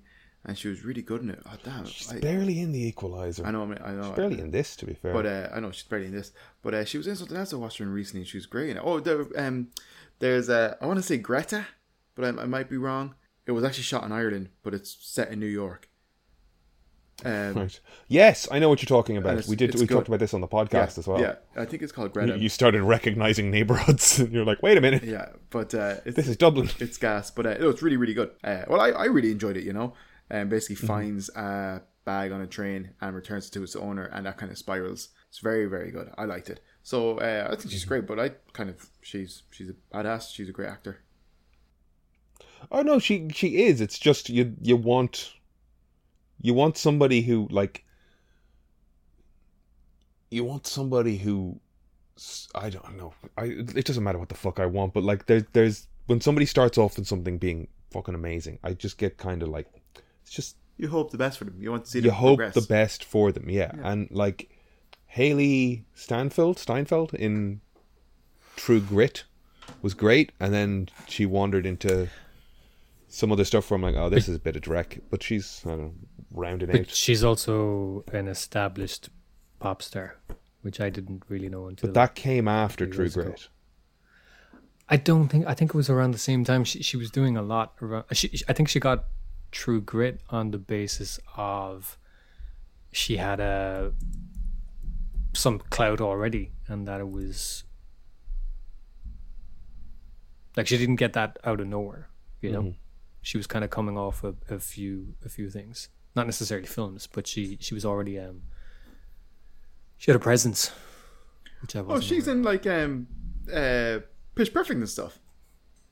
Yeah, Is she going to be in the new? She's Hawkeye? the Kate Bishop on Yeah. Hawkeye. Oh yeah, she's awesome. She's she's great. Yeah, I, I know. I just have a fucking uh, a snobbery around films where I think like performance is focused rather than like action and franchise development. You know what I mean? Um, so you know, more power to a performer's success when they they land the jobs that build notoriety and money. Um, I just I like seeing people also wander down the sort of the Tilda Swinton weird art house film path too. Um, that being said, get that bank. Um, Chloe Moretz was in, I think it's last year. She's in that movie where she's flying a, a World War II bomber or something, and there's a shot that's going around where she falls out of the fucking airplane, and a bomb blows up underneath her and blows her black up into the airplane. Have- we seen this? or have no. you seen that? Have you not seen that? No. It's a it's it's like No, I think it's a don't. Netflix film or something, and like it's one of the like big action releases from Netflix or Amazon Prime or something, and she's like struggling to keep her B fifty two in the air, and she falls out of the airplane, and you see a shot from the bomb bay door looking down, and a bomb goes off underneath her, and the force of the bomb blows her back up into the airplane, and it's so fucking ludicrous. We've wandered off topic then. Uh, Suspiria, Kevin, did you like it? No, no, I didn't. Misogynist. No, Jesus Christ. If you don't like this film, you're a misogynist. Um, Anybody who doesn't like this film is a misogynist. Anybody. So I really liked this film. Everybody. it you know i had a lot to you really, both didn't like it. I really liked it. I, You both I didn't really like liked it. I did.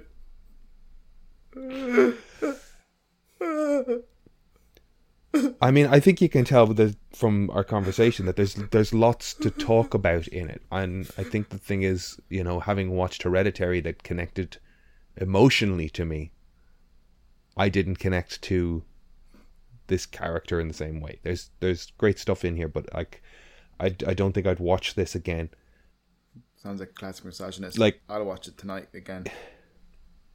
technically in the production end of things uh there was a thing in it that i haven't seen in a kind of a long time especially at this level which is like like is it overcrank or undercrank slow mo where you know the shot was rather than shooting in a high frame rate to get slow motion they just slowed down the regular frame rate and there's like interlaced blurry frames. It's a really weird effect. I don't know if i liked it. There's a couple of moments where they do that. Did you guys notice that? you think about that whole end sequence has this I'm trying to remember if it's undercranking or overcranking. slow mo anyway. What did you make of the sort of the way that end sequence was shot? No comment. Who me? If you don't like undercranking, you're a misogynist. I'm afraid to speak now. I did notice in in um in in the German they referred they subtitled the word coven, but they said the word hexen. But they said the word hexen for witch singular as well. Look, look, right, right. That's a subtitling. This issue. is what? What are you talking about? This is The Witcher is more accurately the Hexer. Even that's From so the they Polish? translated. Yeah, um, so Witcher doesn't really sum up. Witcher gives the wrong impression, but it's just interesting that witch and hex are, you know. right. This this this movie wasn't good. This movie wasn't good. Right. I didn't. I didn't. I didn't enjoy it. Right. Didn't didn't didn't think it was great. Uh, straight away, why have Tilda Swinton played? Uh, I I know that it, I've read the notes on it, and they said that because it was an all female cast, they thought it'd be better if a female played the male lead, which is fine. I I don't know. This just it was just it was a lot of I I personally felt died over substance. Uh, the, the acting talent in it was great, great actors. Tilda is just like ninety nine point nine percent of the things I watch her in is amazing, and I think I've always liked her. She's great. Oh, she makes an impression doing so little in this movie. The first time you see her, when when um, Susie starts dancing and she has this like turn around, and then she just appears, like just her standing. She felt the force. That was that Is- was that's that, that's what it looked like. Mhm. But go on, sorry. no, that's that's the end of it. I mean, it's just the presence of an actress is Yeah. it's very impressive. But she's brilliant. She's great, you know. Um, and Chloe's brilliant, and Dakota is brilliant. Uh, there's somebody else in it who's who's a pretty big name, was there? Uh, the cast is the cast is really great. Don't get me wrong, you know, but uh, like the scene. You don't think it's an effective horror film, no? Um, uh, I watched it with Emer last night, and uh, I think she wasn't like, and we love her, you know. She wasn't particularly impressed, and I, I, I'll watch, I'll watch like a lot of movies, uh, push the boundaries out there, no problem with all that kind of stuff. Um, and this is just my opinion. Obviously, people think it's great, and that's fine. But uh, just like, mm, just, just was it was it was like it's like do i think it's effective because like it shows a lot of jarring scenes and things uh and like you know even the the like you know the flashes of imagery. It's just like that's the story that would be disorientating if i was watching a spice girls music video you know? Um does that necessarily mean it's it's it's it's kind of like it's it's an effective tool to disorientate you know and they use it in the movie. I don't necessarily think the movie was uh like it goes absolutely fucking ridiculous at the end where like the kind of there's the reveal and she's blowing heads up and all that kind of stuff. Um, the scene where Olga is in the room of mirrors and she's bouncing around the place. It's like, it's like, I think, like, im- like again, impressive performance from that actress or actor, but I, it was gross though. Like it was so over the top. It was like if it had been done a little bit like it downplayed a little bit. It was a li- it was just a little bit too much, you know. Um, I think it was. I think aspects of the film was a bit convoluted, but then I, like you know, artier movies uh, can you're, you're you're either a fan or you're not. You know, you think they're kind of a little bit like self-indulgent or and convoluted, or you don't. You know what I mean? Um, and I think this one just aspects of this one just got away got away from itself for me personally. Who was that woman with the big glasses and the bowl cut? The one who stabbed herself in the neck. I can't remember. Did she stab herself in the neck? Yeah, that was a that was a weird. She sort of was like, The one that was always like spying and looking down and stuff.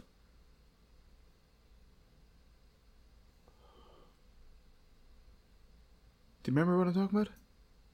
not really, no. There was a there was a character in it, and she was always standing on the staircases, looking down at the girls dancing and stuff. She had glasses and a kind of like a, a bowl cut. Maybe she did stab herself in the neck. Um, there's the woman that played Anka.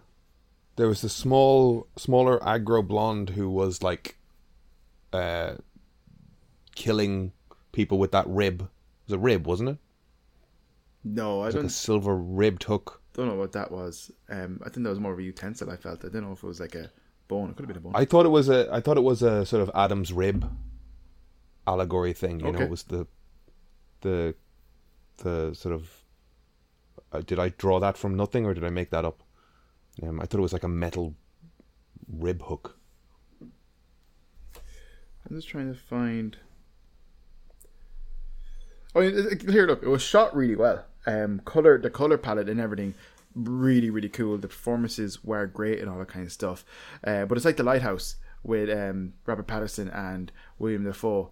Uh, there is a certain point of it where, like this movie, this movie, I think this movie could be better if it was edited down. I know that's a, probably like a really sacrilegious thing to say, but it's like less is more, you know. Okay, here's a question then. Um, Brian had seen it before. Brian likes it. There's obviously a lot to discuss in this film. It's not for you. I see something in it, but I don't think I'd ever watch it again. What I mean, like I see something Um, in it. I'd but- watch moments of it again. Yeah. That there's there's great stuff in it, but I just I think I fall in the same category where it's like it's, it's not one for me. Um, And it, I even said, I even said to Emer watching it, it's like Dakota Johnson did like two years of uh, dance kind of classes for this movie and stuff, you know. And I was saying like Yeah. it must be fantastic to get like a, a role like this where it's like you know it's it's essentially a high budget, I'd imagine, or a high production, uh, great cast, uh, director, you know, you kind of you, you, have to jump into this stuff, uh, to jump into this stuff of um you know, like the dance routines and all that kind of stuff. Like she, like, is a phenomenal, phenomenal talent to be able oh, to do there's that. Like, there's there's work in it. Yeah, yeah, that's what I mean. Like, it's working it. So, like, don't get me wrong. Like this, there's like I can say there's a lot in this movie that like I think is great. You know, and I did actually like the kind of the scene at the end where it's all red and all that kind of stuff. Like it was wild. It was it was mental. But I just think like Hmm. it's. Uh, I think like I like again it could just be. Uh, it's, again, it's just the it- moment. Sorry, go ahead. I was just gonna, it's a personal thing, but like I feel like uh, narrative narrative wise could have been clearer and possibly edited a, a certain way. But like that's that's that's just me. But like it, it's it's a freaky movie, um, and if somebody wanted to be really freaked out, I'd recommend this movie. Like it's it's a freaky scary movie and maybe i'm confusing that with like feeling like those feelings with like not liking it but it's just i know it's not my type of uh horror to a degree but it's it's it's scary it did the job you know it's freaky So It's here's it is. Here's the thing then, right? Um let's pick next week's movies, Mm. right? And I think we did a good thing this week, even if Brian didn't get to like or didn't find the time. And you know, we don't have a what if. Um, and I'm not saying why the last man or only murders. Let's stick to the horror thing. Let's pick a fun one. But like Muppets Haunted House well, like like it follows, Drag Me to Hell, Ready or Not are three horror films that I think fall into the sort of like a bit more fun horror vibe thing. I've seen no, none of those three. So Kevin, is there any are are any of those three something you'd want to watch again, or have you seen all of them? Or uh It Follows I've seen Ready or Not I've seen and what was the other one you said Drag Me to Hell? Drag Me to Hell I've seen um well I was going to suggest Mali- Maligant Malignant. Malignant oh my god did I really just say that I butchered that didn't I. Have you have you seen it? no I haven't seen it that's the new one isn't it uh, is it gettable? yes it's gettable Or do I have to go to a cinema? it's on YouTube as far as I checked it I checked this on YouTube I think So where does that fall in the um on the the scary Um, fun f- vibe? Well, I was going to say we could watch that. Well, It Follows isn't really fun, to be honest. Okay. Okay, well let's check out Malignant. Maligent. Maligant. Yeah, you can get it. On, Um, you can get it. It's in the cinema, but you can also get it on YouTube. Okay. So Oh yeah, watch now. I see it. yeah. Um So yeah, Malig- Malig- Okay. Maligent and and uh, It's pronounced Maleficent. Maleficent. That's what I was thinking, Brian. Yeah. You know what? Yeah. You're so right. Maleficent. so we're gonna watch Mellifluous. yeah. And the other thing I was going to suggest in a simply and I, I feel like this is for Brian to tell me whether or not we should, because I'm I would bet he's seen it. Climax? No, Gaspar Noé, No. dancers, No. Sofia Boutella. I'm not doing it. I'm not doing another one. I'm not doing another. Um, I mean, if you don't like an assault on the senses, then No, no. No, do No, do. No, I'm Do not watch watching it. I'm not watching watch it. What? What? Are you, what why? Why are you objecting to that, Kev? I'm not watching it. Yeah, why are you objecting? Huh? Why Oh, not? God, I just I want to watch like like you know something that's like classic horror, not something that's going to leave me like kind of you know reading and uh feeling gross. I want to watch classic horror, not something that's going to horrify me. yeah, yeah. No, that's a, it's like these things are real cerebral. It's a bit different. Watching Toni Collette scream because she finds her decapitated child's body in the back of her back of her car in the morning is it's it's hard going, you know. Look, we're going to have Climax is six weeks of hard on a- going a through Hawkeye. well. No, Sorry, why say is that it again, Brian, I shit stepped on on it. Hawkeye. Fuck this. Hawkeye's gonna be great. Um, Hawkeye's no, gonna s- stop. Kate Bishop. I'm all for it. Bring it. Um, I mean, we could watch the new Home Alone.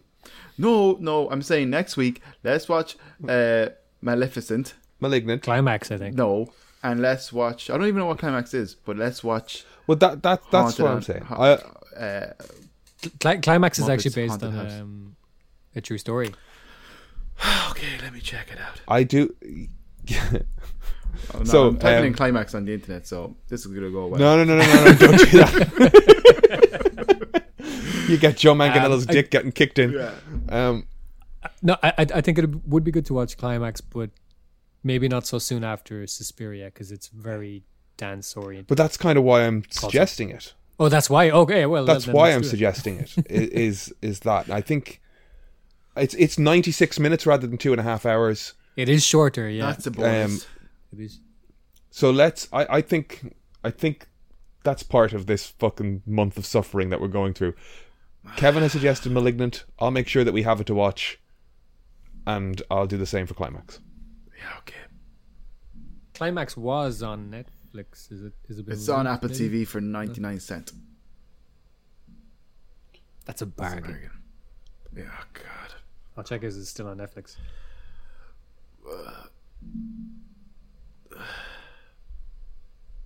It is no longer still on Netflix. We'll work it out. Um, We'll work it out. Kev's gonna hate it. But I'm going to hate *Malignant*. So let's. This is awful. I mean, you're probably just- gonna hate Climax I just too. read the scenario or the scenario, the synopsis. Don't Oh, what read they the call her? synopsis. What they call it? Um, Sofia Boutella. Boutella. She's in it. She's great. Boutella. Tella. Yeah. She's awesome. That's what I'm saying. Yeah, Okay, I'll watch it. something but, for everybody. well, Both she's- dance films have certified babes in it, and that's why we're going to watch them.